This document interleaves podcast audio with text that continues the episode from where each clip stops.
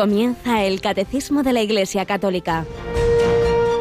Un programa dirigido por el Padre Luis Fernando de Prada.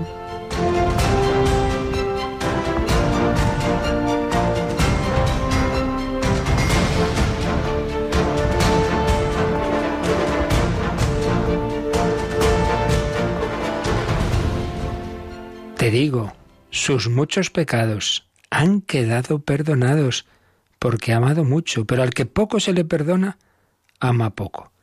Y Jesús le dijo a la mujer, han quedado perdonados tus pecados. ¿Quién es este que hasta perdona pecados? Pero él dijo a la mujer, tu fe te ha salvado. Vete en paz.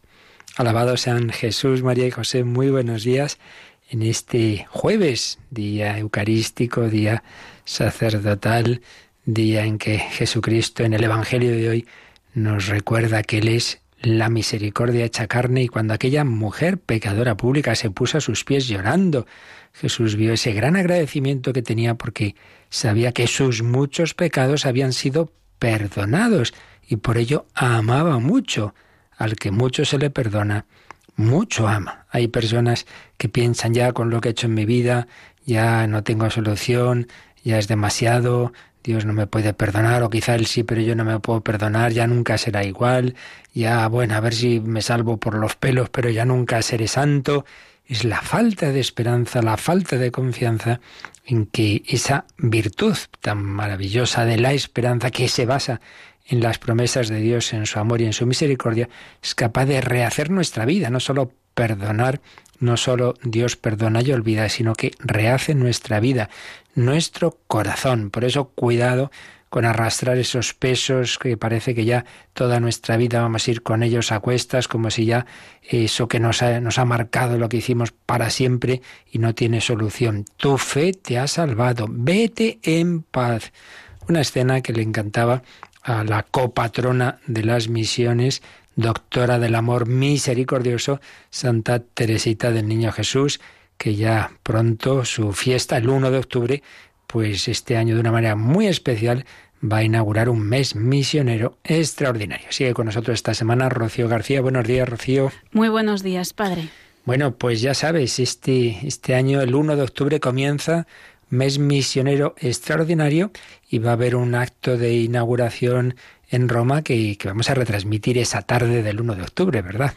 Esta tarde vamos a unirnos en oración, toda la Iglesia, con una vigilia. Una vigilia de oración, cinco y cuarto de la tarde, y luego las seis las vísperas, presididas por el Santo Padre, y luego el 7 de octubre, día de Nuestra Señora del Rosario, desde la Basílica de Santa María la Mayor, eh, la Santa Sede, las obras misionales pontificias han pedido precisamente a, a Radio María, a su familia mundial, con todas sus, sus más de 80 emisoras, pues que se unan, que nos unamos para ese rosario mundial, rosario mundial misionero. Un mes precioso que también en Radio María pues vamos a potenciar todas estas dimensiones misioneras y como repito pues empieza el 1 de octubre con esta gran pequeña santita, pequeña eh, humanamente parecía y sin embargo de eh, tantas gracias que Dios le dio a Santa Teresita para que nos ayudara a todos a ser misioneros desde nuestra vida, desde nuestro corazón. Nos prepararemos a esa fiesta con, con la novena a Santa Teresita, ¿verdad, Rocío? Sí, empezamos este domingo después del rezo de vísperas en torno a las ocho menos cuarto de la tarde. Así nos preparamos, pediremos la intercesión de Teresa del Niño Jesús que nos enseñó a confiar en la misericordia de Dios y a tener un corazón universal. Ella, sin salir de su Carmelo, sin embargo, pues pensaba en todos los misioneros del mundo. También nosotros queremos ser misioneros en Radio María, queremos con nuestra oración, sacrificios y bueno, luego el apóstol que uno pueda hacer, ser también misioneros, como lo fue otra carmelita, la Madre en Maravillas de Jesús. Estamos terminando ya los retazos que estamos tomando de esa vida y de esa fundación del Carmelo, del Cerro de los Ángeles, que pronto iban a ser muchas más fundaciones, como ahora enseguida vamos a, a recordar.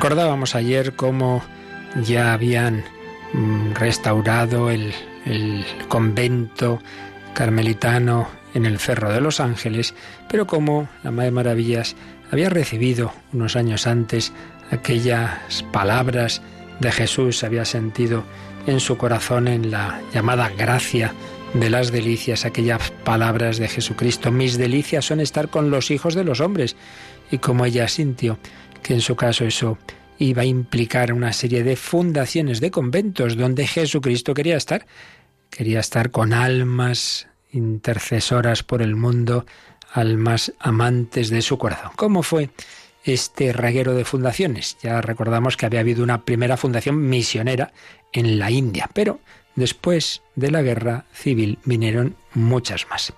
El antiguo convento de Duruelo, donde comenzó la reforma de los carmelitas descalzos con San Juan de la Cruz, pues ese convento, tras la llamada desamortización de aquel ministro Mendizábal, se había ido convirtiendo en un montón de ruinas. En 1941, la Madre Maravillas, por su amor a la Orden del Carmen, intentó adquirirlo, pero en aquel momento fue imposible. Entonces se fijó en un pueblecito cercano, en la misma provincia de Salamanca, Mancera, Mancera de abajo, a pocos kilómetros de Duruelo, y compró allí el solar donde se había levantado el primitivo convento que habitara durante tres años San Juan de la Cruz. Bueno, pues esa fue la siguiente fundación. Ella se fue del Cerro de los Ángeles a empezar esa fundación en Duruelo. El dolor que experimentó la Madre Maravillas y aquellas hijas suyas que, que habían compartido pues todos aquellos años de la guerra, tantas penas y alegrías, realmente ese dolor espiritual y del corazón, solo Dios lo supo. Parecía imposible el convento del Cerro de los Ángeles sin la Madre Maravillas. Cuando se despidió de ellas, todas comprendieron que detrás de aquella serenidad que mostraba, tenía el corazón desgarrado. El hacer la voluntad de Dios con fortaleza y con paz no quita que a veces el corazón sangre. Era el 27 de abril de 1944. A primera hora de la tarde, la Madre Maravillas bajó por la escalera llevando en brazos una pequeña imagen del niño Jesús, muy venerado en esa comunidad del Cerro de los Ángeles. Con ella dio la bendición a las monjas. Adiós, hijas, hasta el cielo.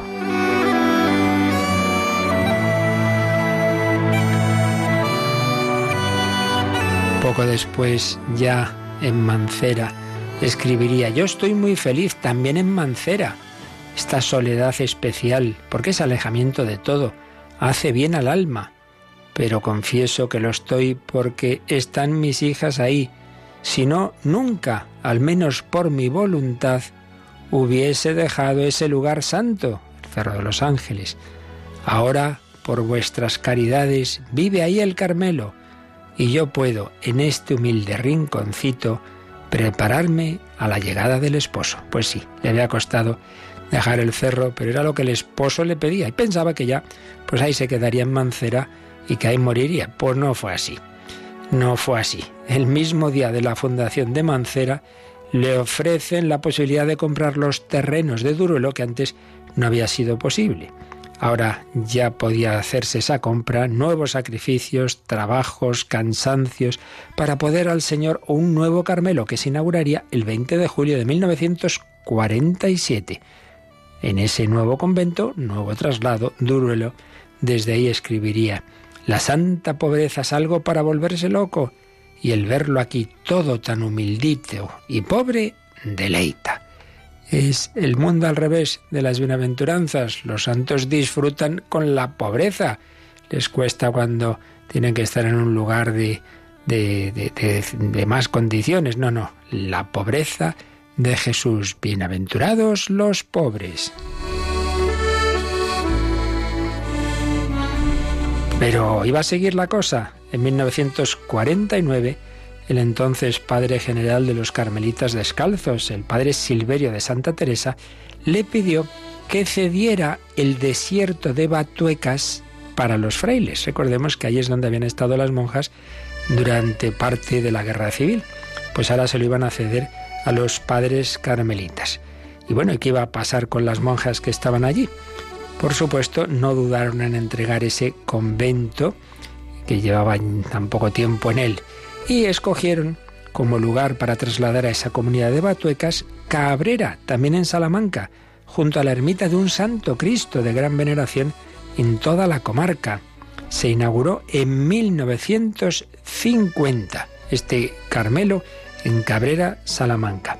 Y en 1954, que fue año santo mariano por el centenario de la definición de la Inmaculada Concepción, otro Carmelo, como un regalo a la Virgen en ese aniversario, en Arenas de San Pedro, en Ávila, un pequeño conventico encantador que tenéis en ese pueblecito de Gredos, Arenas de San Pedro, donde tenemos un convento franciscano, pues como el nombre indica, dedicado a, a San Pedro de Alcántara.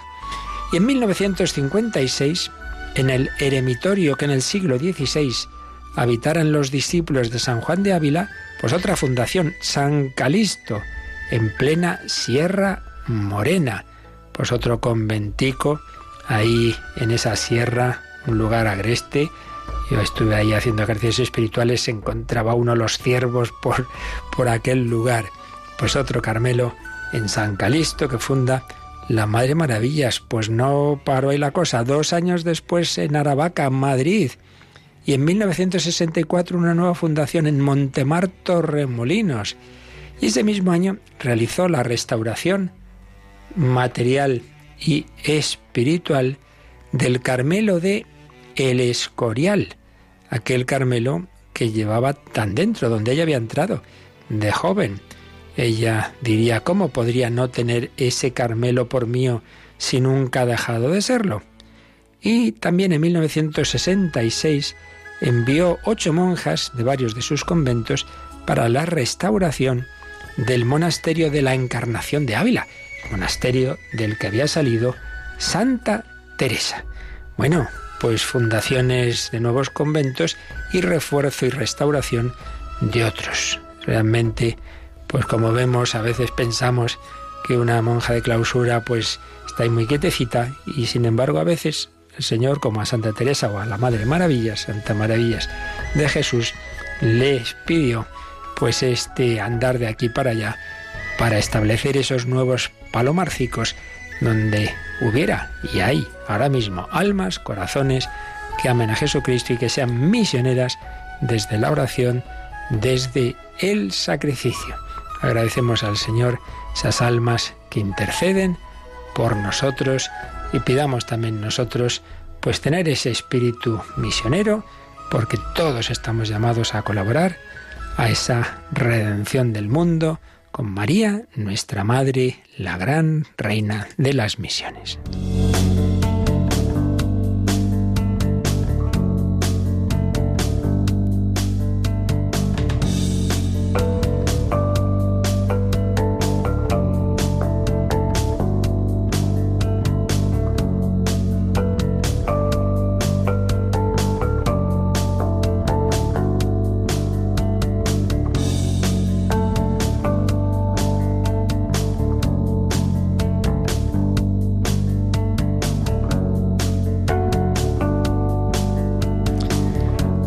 María, nuestra Madre, estamos hablando estos días del culto a la Virgen María. Estamos comentando el número 971 del Catecismo, ya lo hemos leído todos estos días, no vamos a volverlo a releer, sino vamos a seguir un poquito más la explicación de la teología de fondo que hay tras el culto a la Virgen. Hemos estado viendo que no es una cosa así porque sí, sentimental, sin más fundamentos, sino que tanto la escritura como la tradición, como la liturgia, como el magisterio de la Iglesia, pues nos dan muy sólidos fundamentos para que en la vida cristiana esté presente esa dimensión mariana, esa relación con la Virgen María, que llamamos el culto María como una expresión que no se quede en lo que a veces pensamos que simplemente unos actos eh, concretos, sino esa dimensión mariana, esa filiación, esa actitud del corazón. Veíamos que fundamentalmente se distinguen tres líneas del, del culto. El culto de veneración, pues ver lo que Dios ha hecho en María y venerarla por las gracias que, eh, que ella ha recibido y a las que ha correspondido. Veneración, intercesión, ahora enseguida desarrollamos este punto. Dios así ha querido que todos nos ayudemos unos a otros, no solo con las acciones, no solo con el apostolado, no solo el sacerdote que da los sacramentos, etcétera, sino también con la oración. San Pablo lo dice en bastantes de sus cartas, rezad por mí para que el Señor me abra las puertas de donde estoy, eh, donde me envía a evangelizar. La intercesión y la ejemplaridad, que en último término, pues es la señal de que el culto a María, a los santos, etcétera, va bien en nuestra vida. Si nos vamos pareciendo al Señor, si nos vamos pareciendo a María, pues buena señal. Ya se entiende que es tarea de toda la vida, que no hemos rezado el rosario y ya soy eh, igualito a la Virgen, pues no, es tarea de toda la vida, pero es mm, indudablemente señal de que el culto es, es verdadero y de que mi actitud a Mariana, a Mariana está bien planteada, sí, pues va mm, haciendo que mi corazón, pues en la medida en que Dios quiera, se va pareciendo al de la Virgen María. Pues bien, estábamos haciendo reflexiones, así resumiendo, digamos, la teología que nos hace ver que todo esto eh, está, digamos, tiene su coherencia teológica. Y ayer comenzábamos enmarcando el culto a María en algo más amplio, como es el culto a los santos. Y veíamos en ese culto a los santos, la Iglesia, por un lado, a quien veneras a Jesucristo, porque el santo es la obra maestra del Señor, es la obra maestra de la redención. Hombres y mujeres como los demás, en los que Dios ha hecho maravillas. A veces haciendo de ellos desde pequeños esa filigrana, esa obra de arte que ni siquiera han cometido nunca un pecado grave, y en otros casos al revés, pues haciendo con ellos una obra de misericordia inmensa. De todo hay en la historia de la Iglesia. Una Santa Teresita o un San Luis Gonzaga, pues todo nos hace pensar que no cometieron ninguna falta medianamente grave ni, casi ni medio venial. Algo siempre hay de venial, ¿verdad? Pero, pero realmente mínimo. Y en cambio, un San Ignacio de Loyola, un, un San Agustín, o un San Pablo, por supuesto, pues que parte de su vida, a veces la mitad de su vida, pues todo lo contrario, pues separados del Señor, una vida de pecado, pero donde Dios hizo maravillas, al que mucho se le perdona, mucho ama. Esa conciencia de sus pecados, arrepentidos y llorados, les sirvió para luego amar más al Señor, para reparar. Por eso estemos en la situación en que estemos, nunca pensemos que yo ya no puedo ser santo. Pues bien, culto a los santos. En ese culto, en realidad, nuestro culto se dirige al Señor, que hace esas maravillas por su misericordia. Pero también vemos que esa imitación de Cristo, a la que todos estamos llamados, venid a mí, aprended de mí, que soy manso y humilde de corazón, nos ayuda ver el reflejo de Jesucristo en tantos santos en distintas circunstancias de la historia, en los diversos estados de vida. Pues vemos cómo el Señor va modelando a esas personas y nos ayuda, lo cual no quiere decir que hagamos todo lo que ha hecho cada santo. Evidentemente, cada uno tiene que seguir a Jesucristo en sus circunstancias concretas, pero nos ayuda sin duda, y por eso es mm, tan provechoso espiritualmente, siempre lo han recomendado todos los maestros espirituales, leer vidas de santos. Muy importante.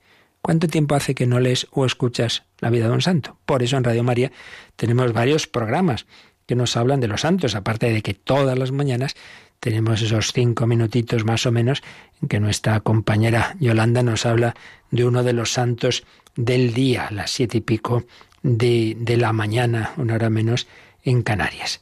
Vida de los santos como eh, veneración a lo que Dios hace en ellos, como ejemplos para nuestra vida y como intercesión. Y aquí es donde eh, se enmarca lo que estamos diciendo también de la Virgen María. Dios podía haber hecho las cosas de otras formas, pero Él ha querido hacer las cosas contando con nuestra colaboración, tanto en el orden natural como en el orden sobrenatural. Orden natural, pues los niños no vienen de París, ¿verdad? Vienen con la colaboración de los padres no solo en su en, engendrarlos, en su procreación, sino en su educación. Pero lo mismo en el orden sobrenatural. Pues al niño alguien tiene que enseñarle a rezar, tiene que darle ejemplos de virtudes, darle la catequesis, darle la comunión, Pues bien, esa colaboración activa también está esa otra colaboración desde el cielo. El Señor ha querido que también eh, una vez que, el santo ha llegado a, su gloria, desde allí siga colaborando, no está ahí ya olvidado de todo. Recordemos aquellas palabras tan bonitas, precisamente de Santa Teresita del, del Niño Jesús, que cuando ya se iba acercando su muerte decía, pasaré mi cielo haciendo el bien en la tierra. Por eso todos los santos, pasaré mi cielo haciendo el bien en la tierra. Muchas veces se ha visto esa fecundidad de un santo, ¿no? Pues cuántas gracias el Señor ha repartido, porque siempre es al final el Señor, ya se entiende, pero con esa intercesión de los santos. En uno de los prefacios de la liturgia de, de la Santa Misa, de que podemos usar cuando se celebra algún santo, aparece estas expresiones tan, bien dicho teológicamente, dice que al coronar sus méritos en la, en la vida de los santos, Dios corona su propia obra. El Señor nos ofrece, dice, el ejemplo de su vida, la ayuda de su intercesión y la participación en su destino. En esa obra que Dios hace eh, en la vida de los santos, mm, nos ofrece el ejemplo de su vida, la ayuda de su intercesión y la participación en su destino. La ayuda de su intercesión. El Señor ha querido que así fuera y por eso son tan importantes las mediaciones. En los ejercicios espirituales de San Ignacio de Loyola, en los momentos clave en que se pide una gracia, San Ignacio nos dice que primero la pidamos por medio de la Virgen María y recemos un Ave María. Después, a través de, del gran mediador universal que es Jesucristo y recemos el alma de Cristo. Y finalmente nos dirijamos al Padre y recemos un Padre nuestro. Pero vemos, respeta ese camino que Dios mismo ha querido, que sigamos esas mediaciones. La salvación que viene de Dios se nos ha comunicado por medio del Hijo de Dios hecho hombre y de la prolongación de Cristo, que es su cuerpo místico, que es la Iglesia. Por eso, realmente, al, al dirigirnos a los santos, pues no separemos, es que el amor a Dios implica el amor al prójimo. Entonces, el amor a los santos es, en definitiva, también amor a Jesucristo, que es el que ha hecho eh, esa, esa obra de arte en los santos.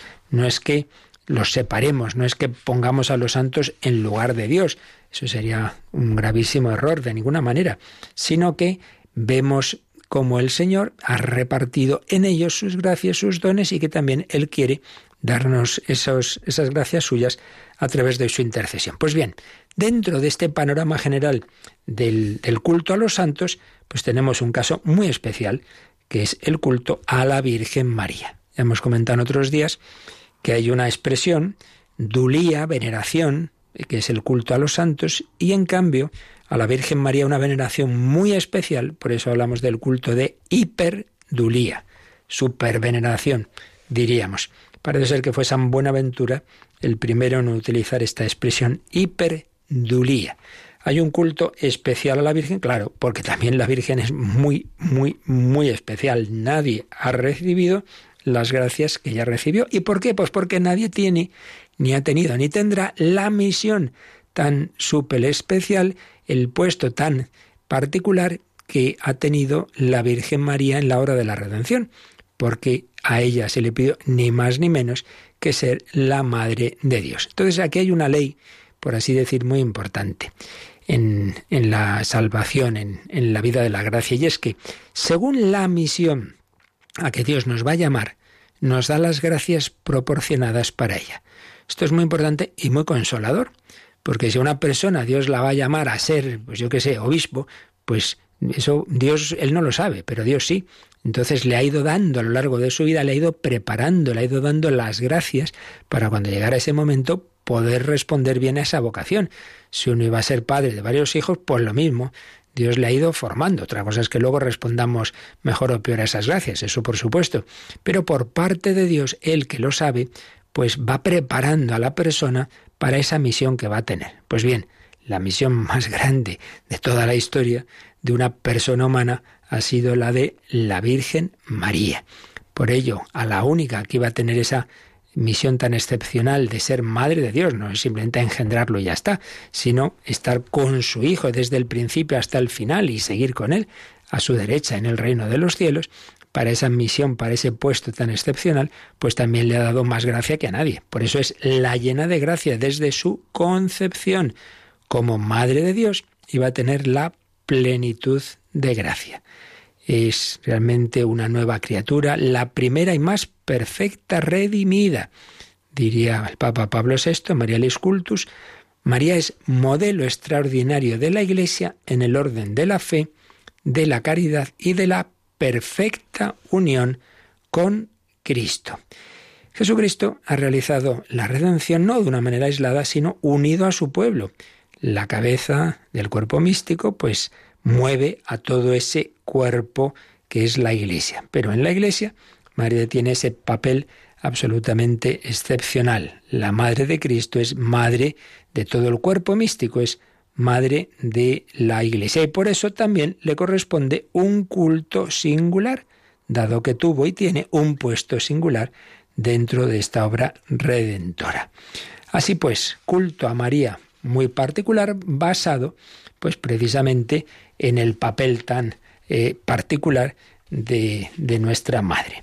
Em, y dentro de todo este, este aspecto, digamos, de, de estos fundamentos teológicos, pues es lo que han visto a lo largo de la historia tantos y tantos teólogos, santos, vamos a recordar algunos de ellos. Por ejemplo, San Epifanio dice, Santo era el cuerpo de María, es verdad. Sin embargo, ella no fue Dios.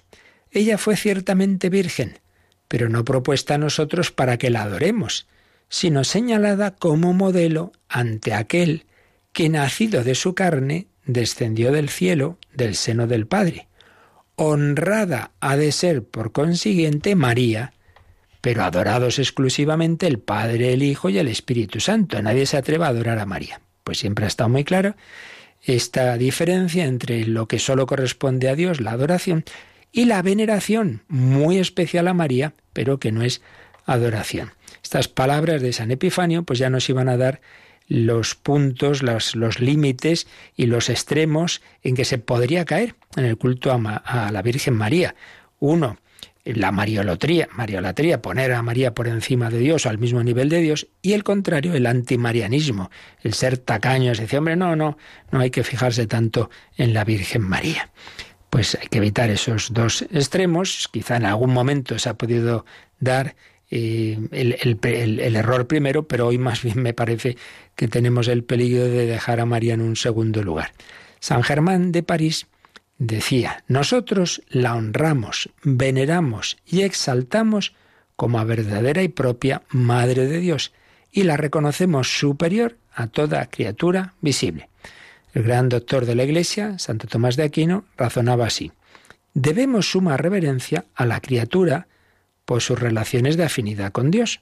O sea, una criatura es criatura, pero tanto cuanto más unida está a Dios, más reverencia le debemos. Ahora bien, la Madre de Dios tuvo una singular afinidad con Cristo, quien tomó de ella carne humana. A María, por consiguiente, debemos el culto de Dulía de una forma más excelente que a las demás criaturas, en cuanto que ella es Madre de Dios y por ello suele decirse que debemos a ella no una dulía cualquiera, sino la hiperdulía. Y lo mismo dice San Buenaventura. Por el hecho de ser ella madre de Dios, antecede a todas las criaturas, por lo cual es conveniente que más que cualquier otra criatura sea objeto de honor y de veneración. Bueno, pues es lo que estamos viendo recogido en el catecismo, lo que explicó el Papa Pablo VI la Marialis Cultus, el culto es la consecuencia, el culto especial es la consecuencia del papel especial, de las gracias especiales de la Virgen María. Por eso decía Pablo VI en esa exhortación Marialis Cultus, culto a la Virgen de raíces profundas en la palabra revelada y de sólidos fundamentos dogmáticos. ¿Cuáles son esos fundamentos? La singular dignidad de María, Madre del Hijo de Dios, y por lo mismo hija predilecta del Padre y templo del Espíritu Santo. Por tal don de gracia, aventaja a todas las demás criaturas, celestes y terrestres. Su cooperación en momentos decisivos de la obra salvadora llevada a cabo por su Hijo, su santidad ya plena en el momento de la concepción inmaculada, su misión y condición única en el pueblo de Dios, su gloria que ennoblece a todo el género humano. Como veis, son estos los fundamentos de fe, los fundamentos dogmáticos de ese especialísimo papel de la Virgen María al que debemos corresponder con un singular culto. Tiene una dignidad que no tiene ninguna criatura. Es Madre de Dios, es hija predilecta del Padre, templo del Espíritu Santo, llena de gracia y cooperadora en la obra redentora a una, en un nivel y de una manera absolutamente excepcional, medianera universal de, de todas esas gracias de la redención. Pues vamos a quedarnos mirando a la María, a nuestra Madre Inmaculada, dando gracias al Señor de lo que ha hecho en ella, pidiendo que la sepamos amar como el propio Jesucristo la amó y la sigue amando desde el cielo.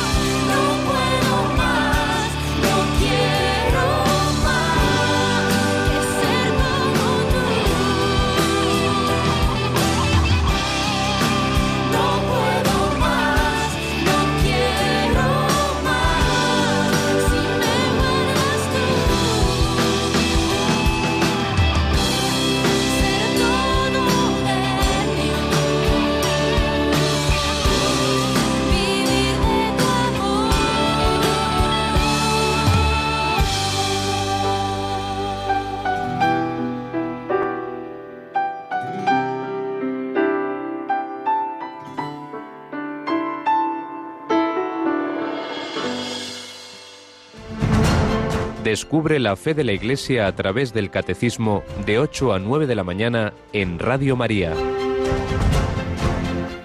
Vivir de tu amor. Bueno, pues estamos acabando esta, esta síntesis sencilla de los fundamentos del culto a la Virgen María. No es así porque sí, no es un mero sentimentalismo, sino que es la consecuencia de las verdades que el Señor nos ha revelado sobre el papel excepcional de la Virgen María, a la que dio esa misión tan extraordinaria de ser la Madre de Dios, de ser su colaboradora en la obra de la redención, pues lógicamente le asignó las gracias también excepcionales para poder cumplir esa misión tan extraordinaria. Por eso, llena de gracia desde su inmaculada concepción y asunta a los cielos en cuerpo y alma y todo lo que implicó entre un momento y otro.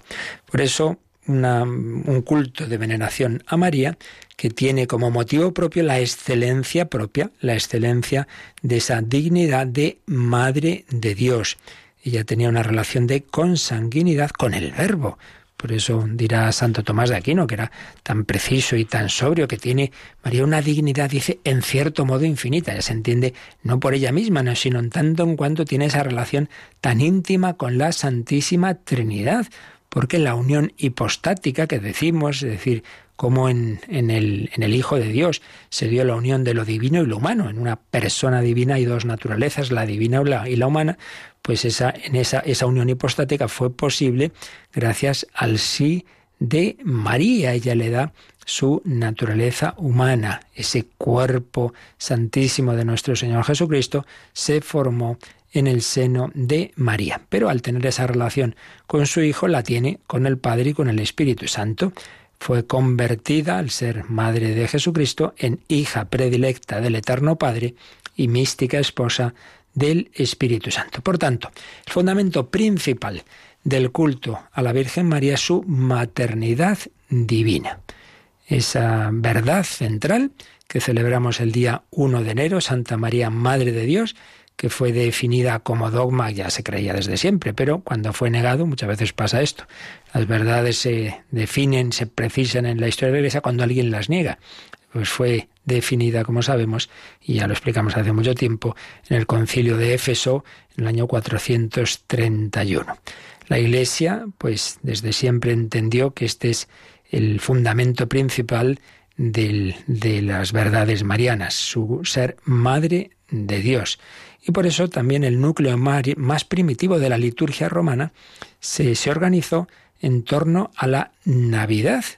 Nacía Jesucristo de, de, María, pues la octava de Navidad es Santa María, Madre de Dios, y las perícopas evangélicas de la Anunciación y de la Visitación jugaron un papel decisivo, nos explica un José Antonio Abad, en todas las tradiciones litúrgicas a la hora de estructurar marianamente ese tiempo litúrgico de Adviento y de Navidad. Maternidad divina de María, pero no es el único fundamento del culto de veneración, sino pues también su plenitud de gracia, que veneramos especialmente el día de la Inmaculada, el 8 de diciembre, y su vinculación indisoluble al misterio y a la obra salvífica de Cristo, que veneramos en tantas advocaciones que hacen referencia a esa colaboración de María a la redención. Y luego, pues la realeza de María, María reina, asunta a los cielos en cuerpo y alma. Por ello, por su plenitud de gracia, los cristianos rendimos a María este tributo de veneración y de alabanza. Las glorias de María, que diría San Alfonso María de Ligorio, iluminan la inteligencia de los fieles, inflaman, ojalá sea así, nuestro corazón y hacen brotar en, nuestros labios títulos e invocaciones tan variados y bellos como, como vemos en la historia, muchos de ellos recogidos en las letanías lauretanas. Culto de veneración por la excelencia de sus virtudes y por la obra maestra que Dios ha hecho en María, pero culto también de invocación, de, de, pedir su intercesión. Si decíamos que Dios quiere que también contemos con la intercesión de los santos, pues lógicamente, ante todo y sobre todo, con la reina de todos los santos.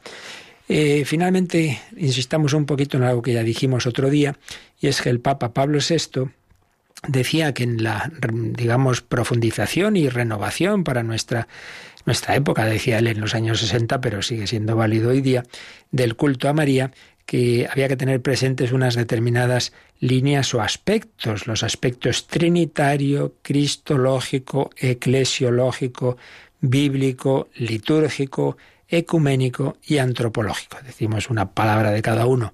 El aspecto trinitario, bueno, ya lo hemos venido a decir, y es que en último término no nos olvidemos de que el culto a María es culto a la Santísima Trinidad, porque ella es hija predilecta del Padre, madre del Hijo, esposa del Espíritu Santo. San Maximiliano María Colbe, por cierto, desarrolló especialmente ese aspecto de la relación de María y el Espíritu Santo.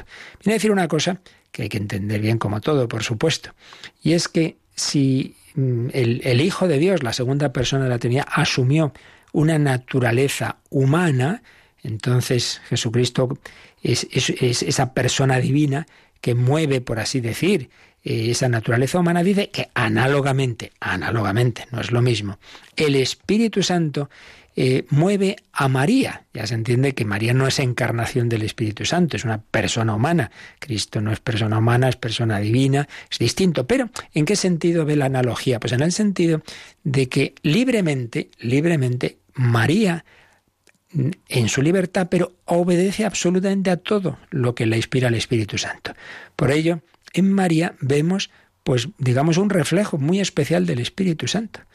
Eh, ese, ese amor del Padre y del Hijo que atribuimos especialmente al Espíritu Santo, pues está reflejado humanamente y femeninamente en la Virgen María. San Maximiliano Colbe, como digo, desarrolla esto, que esto aquí no es momento de desarrollarlo, pero lo apunto. Relación de la Virgen con el Espíritu Santo, con el Padre y por supuesto con el Hijo. Nota trinitaria, nota cristológica, obviamente, de ahí procede todo porque ya estamos diciendo y repitiendo y tripitiendo, alguno dirá que pesado aquí el Padre Luis Fernando, pero que nos quede claro que todo viene de esa relación de María con Jesucristo por ser su madre, madre de Dios. Nota eclesiológica, que se está insistiendo en ella, sobre todo desde el concilio, bueno, ya de antes, pero el Vaticano II insistió y no nos olvidemos de que fue en pleno concilio cuando el Papa Pablo VI hizo esa proclamación de María como madre de la Iglesia si María es madre de Cristo y Cristo es la cabeza del cuerpo místico de la Iglesia, pues entonces María es madre de la Iglesia. Y fijaos qué bonito lo que dice Pablo VI en Marialis Cultus, cuando habla del puesto que María ocupa en la Iglesia. Dice que es el más alto y el más próximo a nosotros después de Cristo. Por un lado, el más alto, pero a la vez el más próximo. Y es que, no nos olvidemos, Dios es infinitamente trascendente y elevado, por, es el Altísimo y a la vez es el más cercano a nosotros. Nadie está más próximo a mí que Él, que está en mí mismo. Bueno, pues también María, que ha sido elevada por el Señor y llena de gracia, pues también la, está cerca de nosotros. Es nuestra Madre de misericordia.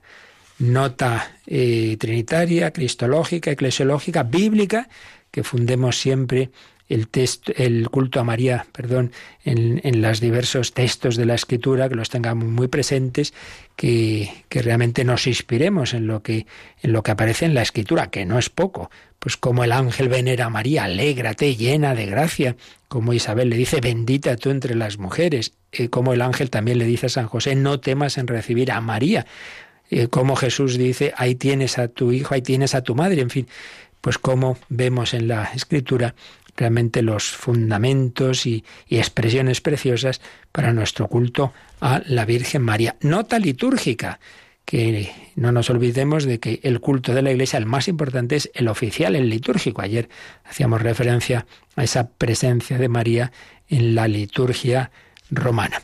Nota ecuménica, en tanto en cuanto hagamos ver a nuestros hermanos separados del mundo protestante que a veces piensan que nosotros ponemos a María por encima, que no, que no es eso, que lo que el papel de María tan importante es precisamente porque ella nos lleva a Jesucristo. Y San el gran, uno de los grandísimos promotores de la devoción a María, que es San Luis María Griñón de Montfort, lo tiene muy claro. La consagración a María termina en consagración a Jesucristo.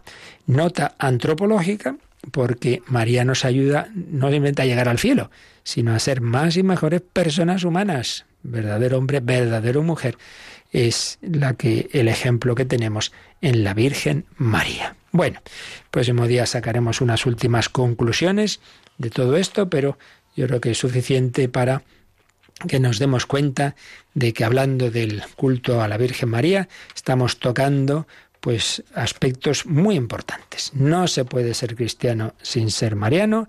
En cada uno de nosotros, cada uno a su manera, más de un acento con otro, pero si tú eres cristiano o si estás buscando la fe, no te olvides de que en esta revelación de Dios y en esta vida cristiana que a todos se nos ofrece, hay un papel muy importante para la madre. Como lo hay en la familia terrena, humana, esa importancia de la madre, pues también en la familia divina hay una madre. Una madre que ha colaborado en la redención objetiva, que sigue colaborando ahora para que conozcamos a Jesucristo, para que nos abramos a su gracia, para que seamos perdonados, Madre de misericordia, que nos muestra el camino, que es ejemplo de las virtudes que suaviza y endulza, como tantas veces hacen las madres, los momentos difíciles, que nos quiere llevar al cielo. Lucero del alma, Santa María, Virgen y Madre. Hay un himno antiguo en la liturgia de las horas que ahora vamos a oír cantado.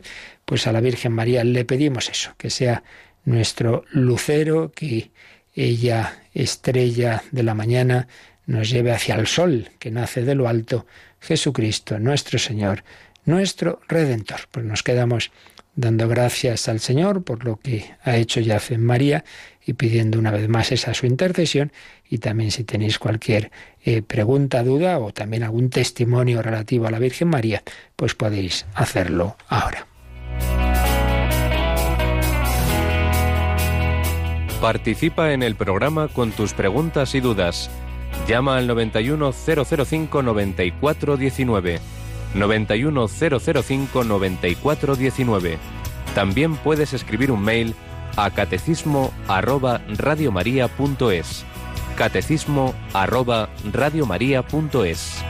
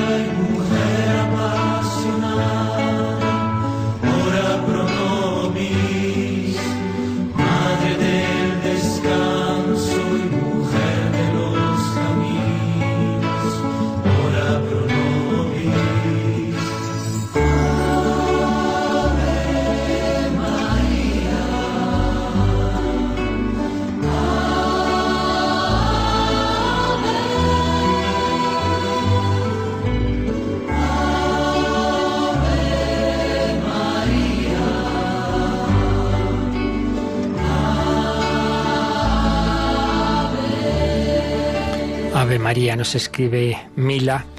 Buenos días, gracias por el programa, ayuda mucho. Vivo en un pueblo donde se venera como patrona a la Virgen de la Victoria de Lepanto. Su fiesta es el 7 de octubre. En este pueblo a la Virgen se le dice un piropo, Cordera Hermosa.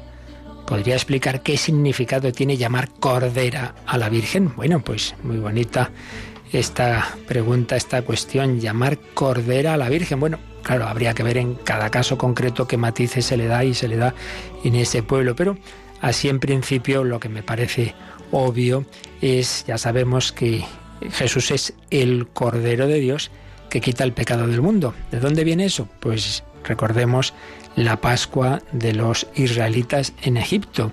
Iban a ser liberados de esa esclavitud eh, por el sacrificio del Cordero. Un Cordero, un animal símbolo de inocencia, que se deja al pobre ahí hacer de todo. Ese cordero iba a ser eh, sacrificado y iban a comerlo los israelitas y entonces el exterminio que se estaba produciendo con los primogénitos de los egipcios no iba a ocurrir en las casas donde estuviera celebrándose esa comida pascual con la sangre del cordero en las puertas. Pues bien, eso era, como todo en el Antiguo Testamento, una profecía, un anticipo del verdadero Cordero de Dios que quita el pecado del mundo. El sacrificio verdadero iba a ser el de Jesucristo, el Hijo de Dios, hecho hombre, con cuya sangre iban a ser perdonados todos nuestros pecados, sangre derramada por vosotros y por muchos para el perdón de los pecados. Jesús es absolutamente santo e inocente, eh, carga sobre sí los pecados del mundo y da un sí de amor y de obediencia al Padre que repara todos nuestros noses. Entonces Jesús es ese Cordero inocente cuyo sacrificio nos salva. Ahora bien, ¿de quién es hijo este Cordero? De María. Y nos encontramos ya en Melitón de Sardes esa expresión cuando habla de hijo de la hermosa Cordera. María es aquella eh, inocente también, llena de gracia, sin pecado y colaboradora de la redención. Entonces pienso que llamar Cordera a la Virgen y sobre todo está destacando dos aspectos. Uno, esa plenitud de gracia. María es inocente, llena de gracia, no hay en ella mancha, como no la hay en el Cordero Santo, que es Jesucristo. Y segundo, el sacrificio. Si Jesucristo ha muerto, ha derramado su sangre por nosotros, María no ha muerto en, ese sentido, no ha hecho ese sacrificio cruento, pero eh, ha hecho otro, en cierto modo, peor, que es unirse al sacrificio de su Hijo, que es estar al pie de la cruz. Entonces también María ha colaborado en ese sacrificio redentor. Por eso hemos estado diciendo estos días que es co-redentora. Dios ha querido que colaborara a la redención del mundo. Por ello, inmaculada, llena de gracia y, colaboradora a la redención, corredentora, pues se puede expresar así. Ella es también la hermosa cordera. Y tenemos santos que han usado esta expresión, por ejemplo, San Proclo de Constantinopla, ya por el año 440 y tantos. Corran los pastores, porque ha nacido el pastor de la Cordera Virgen.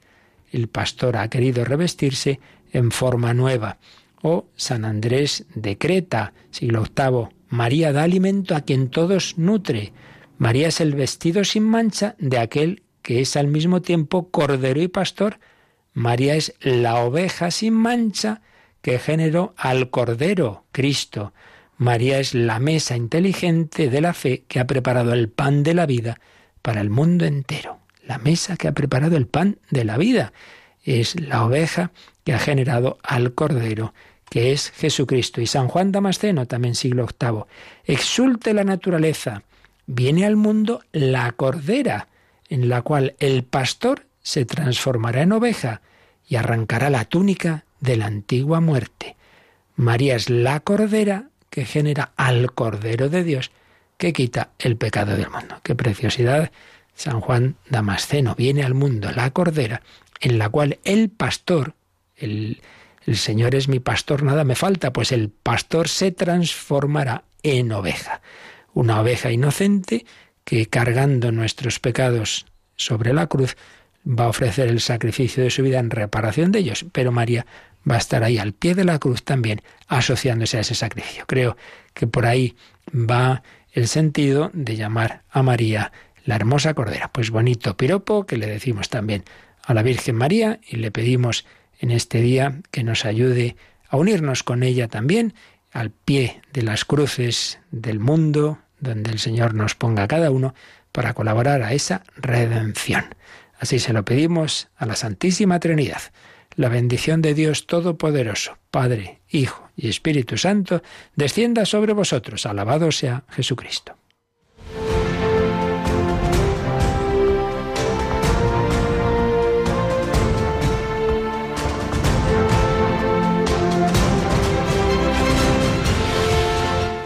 Han escuchado en Radio María el Catecismo de la Iglesia Católica, un programa dirigido por el Padre Luis Fernando de Prada.